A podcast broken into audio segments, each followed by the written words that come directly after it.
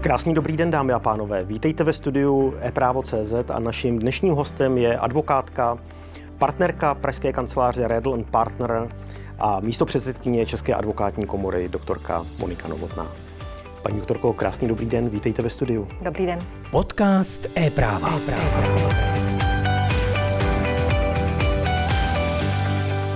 Co vás přivedlo k vaší práci v orgánech České advokátní komory? Eh, to už je vlastně 8 eh, let zpátky, když eh, se formovala platforma moderní advokacie, tak jsem byla oslovena, jestli bych za tuto platformu velkých advokátních kanceláří nechtěla kandidovat do kontrolní rady.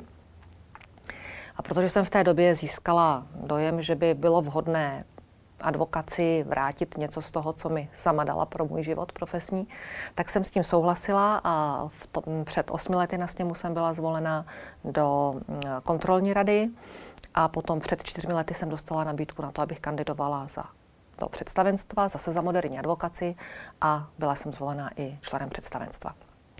Ten důvod byl té kontrolní rady eh, ten, že jsem chtěla nějakým způsobem se podílet na práci advokátní komory.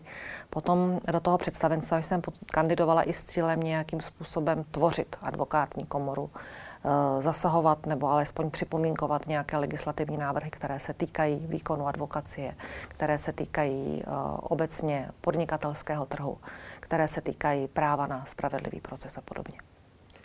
Jste na konci toho čtyřletého funkčního období stávajícího představenstva. Co se vám za ty čtyři roky podařilo prosadit? Na to jste hrdá? Já osobně asi nejvíc na eh, to, že se nám podařilo zabránit prolomení advokátní mlčenlivosti v době, kdy se eh, implementovala směrnice DAC 5. Já jen připomenu, že jde o směrnici, která ukládá advokátům a vůbec osobám povinným podle předpisů o ochraně eh, nebo o opatřeních eh, proti eh, financování terorismu a praní špinavých peněz, tak ukládá sbírat o klientech určité informace a získávat od nich podklady, které musí archivovat, tak, aby nebyli ti, kteří by napomáhali legalizaci výnosu z trestné činnosti. A směrnice DAC 5 se zabývala tím, že v rámci mezinárodní výměny eh, informací mezi finančními zprávami budou oprávněny finanční zprávy eh, požadovat, aby jim takové údaje advokáti sdělili.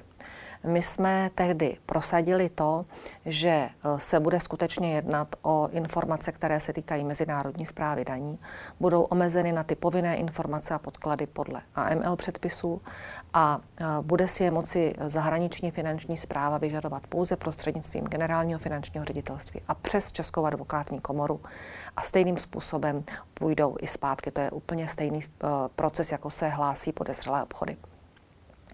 A tehdy byly eh, poslanecké návrhy, které se snažily tu povinnost mlčenlivosti prolomit tak, aby advokáti byli povinni dávat informace o svých klientech a podklady, které od nich mají i pro účely daňové zprávy, tuzemské daňové zprávy. A tomu se podařilo zabránit. Na to jsem tedy osobně pišná.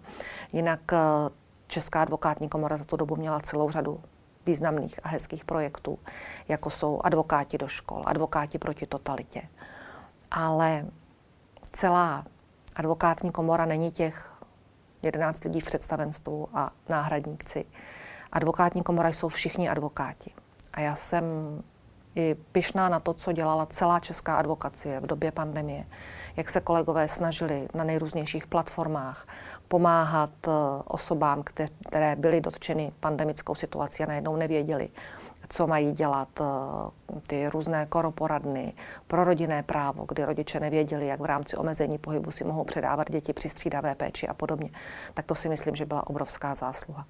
A nakonec se ukázalo, že eh, i zásluhou advokátů byla některá opatření, která byla nezákonná, soudem skutečně za nezákonná prohlášena a má to vliv potom na případné požadavky uh, poškozených osob na náhradu škody, případně na to, aby nebyli penalizováni za to, že nezákonná opatření nedodržovali.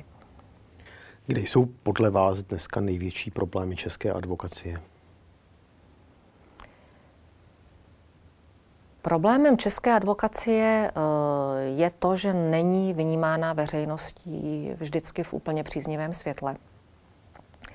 a to někdy i zkreslením toho jejího postavení. Když se vrátím zpátky k té pandemii, tak někteří politici velmi negativně glosovali to, že se advokáti zapojili do kritiky opatření vydávaných proti, v rámci teda boje proti pandemii a poukazovali na to, že dáváme přednost formě před obsahem, ale tak to rozhodně není. Takže eh, mediální obraz advokacie bude určitě úkolem i pro příští představenstvo. Já bych byla ráda, kdyby si všichni uvědomili, že advokát je nedílnou součástí spravedlnosti a eh, pokud má takhle fungovat, tak musí mít garantovaná práva a povinnosti, tak jak je vymezuje dnešní zákon o advokaci. Nemůže do nich být zasahováno z důvodu sebe uh, ušlechtilejších úmyslů a takhle by měl být vnímán i veřejnosti. Uh, Předpokládám, že uh, někteří advokáti mají pocit, že pro ně advokacie uh, dělá málo. Já to vnímám třeba i s diskuzemi s mladými advokáty v rámci regionu, a tady jde spíš o to, abychom dokázali vysvětlit, co všechno komora advokátům nabízí, protože někdy i ta jejich kritika směřuje k tomu, nějakému mm, poradenství nebo vysvětlení nebo podkladům, které komora advokátům na žádost dává. To není tak, že by je neposkytovala, akorát oni o tom nevědí. Takže úkolem určitě bude i to, aby se advokáti seznámili se vším, co mohou od komory žádat a ta jim to velmi ochotně poskytne. 22. října vás čeká sněm. Eh, letos kandiduje více osob do představenstva Čaku, než bylo v minulých letech a v nebývalé míře i zaznívá kritika na současné vedení eh, komory. Jak se díváte na tu kritiku? Nikdo nemá rád kritiku, která směřuje proti jemu samému.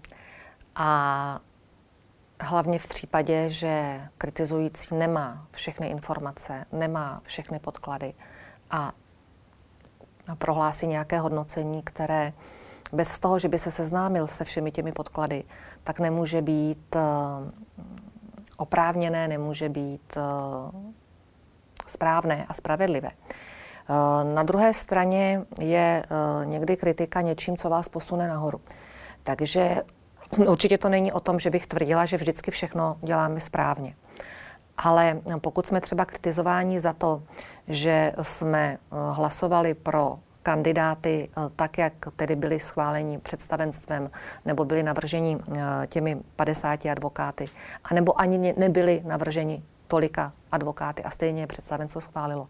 Tak jestli jsme kritizováni, že jsme nedodrželi vlastní organizační řád, tak je to třeba nepochopení toho organizačního řádu a celého systému, systému e, schvalování kandidatury, protože to není rozhodování představenstva o nějakých vlastních záležitostech advokáta. E,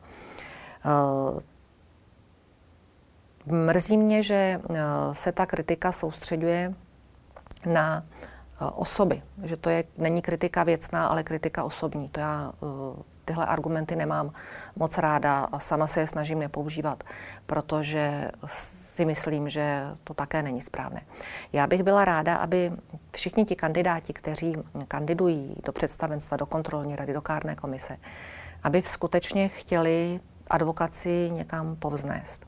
Na té kritice mě nejvíc vadí ta představa, že buď členové představenstva za svou funkci dostávají vysoké odměny, což tedy rozhodně není pravda. Ta funkce je ze zákona bezplatná, takže nemohou dostávat žádné odměny.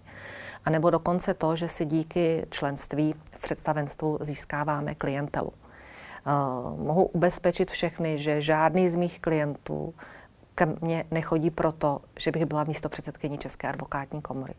Uh, myslím si, že to ani moc nezajímá, protože to je něco, co je dovnitř eh, do advokátního stavu důležité, ale není to důležité navenek pro klienta.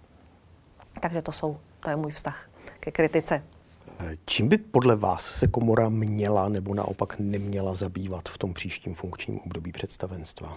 Ono hodně ukáže sněm, protože v rámci sněmu už jsou nyní předloženy nějaké návrhy na to, eh, aby eh, ať už tedy od stávajícího představenstva, anebo od jednotlivých advokátů, aby s něm uložil budoucímu představenstvu, aby se věnovalo nějakým konkrétním otázkám, případně dosáhlo nějakých nebo iniciovalo nějaké legislativní změny. To, co bude určitě řešeno s němem, je to, zda příští sněm bude hybridní, bude online, nebo bude nadále prezenční, protože to je jedno z těch usnesení, které by měl tedy sněm přijmout, zda uloží budoucímu představenstvu, aby usilovalo o, buď o elektronický sněm nebo o elektronické volby. Dneska je to tak, že volby do orgánu komory jsou svěřeny sněmu, nikoli v jednotlivým advokátům. Takže nejde dost dobře uh, obeslat uh, advokáty s nějakými přístupovými údaji k tomu, aby mohli hlasovat jenom o volbách online. My potřebujeme, aby hlasovali, on, pokud online, tak i o jednotlivých usneseních sněmu, a aby to byl tady celý elektronický sněm. Tak tam jsem zvědavá, jak se k tomu sněm postaví a jaké úkoly dá. Uh, další otázky se týkají advokátních zkoušek, je tam přednesen návrh na možnost uznávání eh, koncipientské praxe i v případě, že koncipient nepracuje na plný, ale jenom na zkrácený pracovní úvazek, což by zřejmě bylo spojeno s nějakým prodloužením advokátní praxe koncipientské.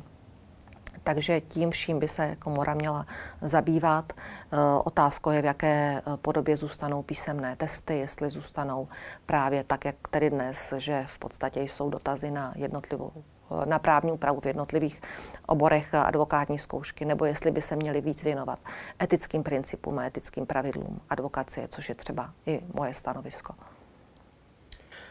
Jak se díváte na ostatní kandidáty a jejich program? Tak eh, pokud jde o moderní advokaci, tak tam já se s tím programem samozřejmě plně stotožňuji. Pokud bych se s ním nestotožňovala, nemohla bych za to uskupení kandidovat.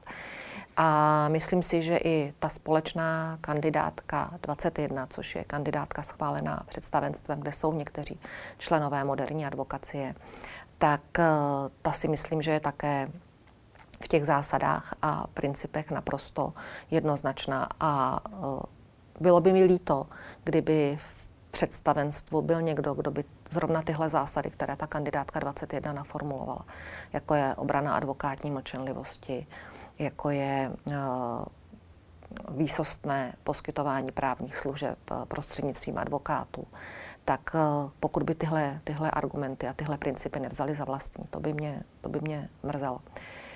Jak už jsem říkala, některá ta uskupení kritizují advokaci, aniž by uh, předkládali svou uh, vizi nebo aby uh, prostředky, kterými by tu vizi chtěli naplnit, protože někdy mě to přijde jako heslo, které nemá úplně reálný obsah, ale možná nás příjemně překvapí ty kandidáti, pokud budou zvoleni. Já dopředu, já už jsem to říkala několikrát, já se dopředu nechci vymezovat proti někomu, že by tedy nechtěla, aby se dostal do představenstva, protože to je věcí advokátů, věcí našich voličů a pak by mělo ale to budoucí představenstvo se pokud možno dohodnout na tom, jakým způsobem bude vystupovat tak, aby bylo navenek i dovnitř jednotné. Jaké jsou osobní priority Moniky Novotné pro příští čtyři roky, pokud bude zvolena? Já bych se skutečně chtěla uh, věnovat uh, dál té ekonomice České advokátní komory. Já jsem v hospodářském rozpočtovém výboru, takže uh, v tom bych určitě chtěla pokračovat, protože si myslím, že to je velmi významná otázka plánovat budoucí příjmy a výdaje komory a to, na co bychom se měli soustředit. Určitě bych, se, určitě bych chtěla diskuzi o budoucí podobě advokátních zkoušek, i když eh, tam je zapotřebí upozornit na to, že eh, představenstvo není zkušební komise, že zkušební komise je jiným orgánem komory, eh, kde zkušební komisaři jsou jmenováni ministrem spravedlnosti. A představenstvo nemůže zkušební komisi ukládat nějaké úkoly, ale může s ní spolupracovat. A určitě by bylo tím cílem hm, co nejdřív zavést eh, možnost, aby se písemné, eh, na písemná část zkoušek psala na počítačích a nikoli v ruce, protože to si myslím, že je něco, co trápí všechny zkušební komisaře i zkoušené. A tam si myslím, že je to asi takové nejjednodušší a nejrychlejší řešení. Eh, s tím, že bychom mohli diskutovat i o tom, zda u těch zkoušek nemohou mít uchazeči k dispozici jednotný systém právních informací, se to bude back online, ASPI nebo cokoliv dalšího. To už asi záleží na dohodě s těmi poskytovateli. Ale ta představa, že v 21. století mi eh, chodí uchazeči o advokátní zkoušky s obrovskými kufry eh, komentářů a někdo je má a někdo je nemá, mi přijde, že vytváří nerovnost i eh, nerovné prostředí pro ty jednotlivé kandidáty. A myslím si, že by bylo zapotřebí o tom určitě diskutovat. Paní doktorko, Děkuji za rozhovor, děkuji, že jste si udělala čas a budu se těšit v budoucnu na příští setkání. Já děkuji za pozvání a také se těším. Dámy a pánové, hostem studia e-právo.cz byla advokátka z pražské kanceláře Redl Partner a místo předsedkyně České advokátní komory doktorka Novotná. Děkuji, že nás sledujete a zachovejte nám přízeň.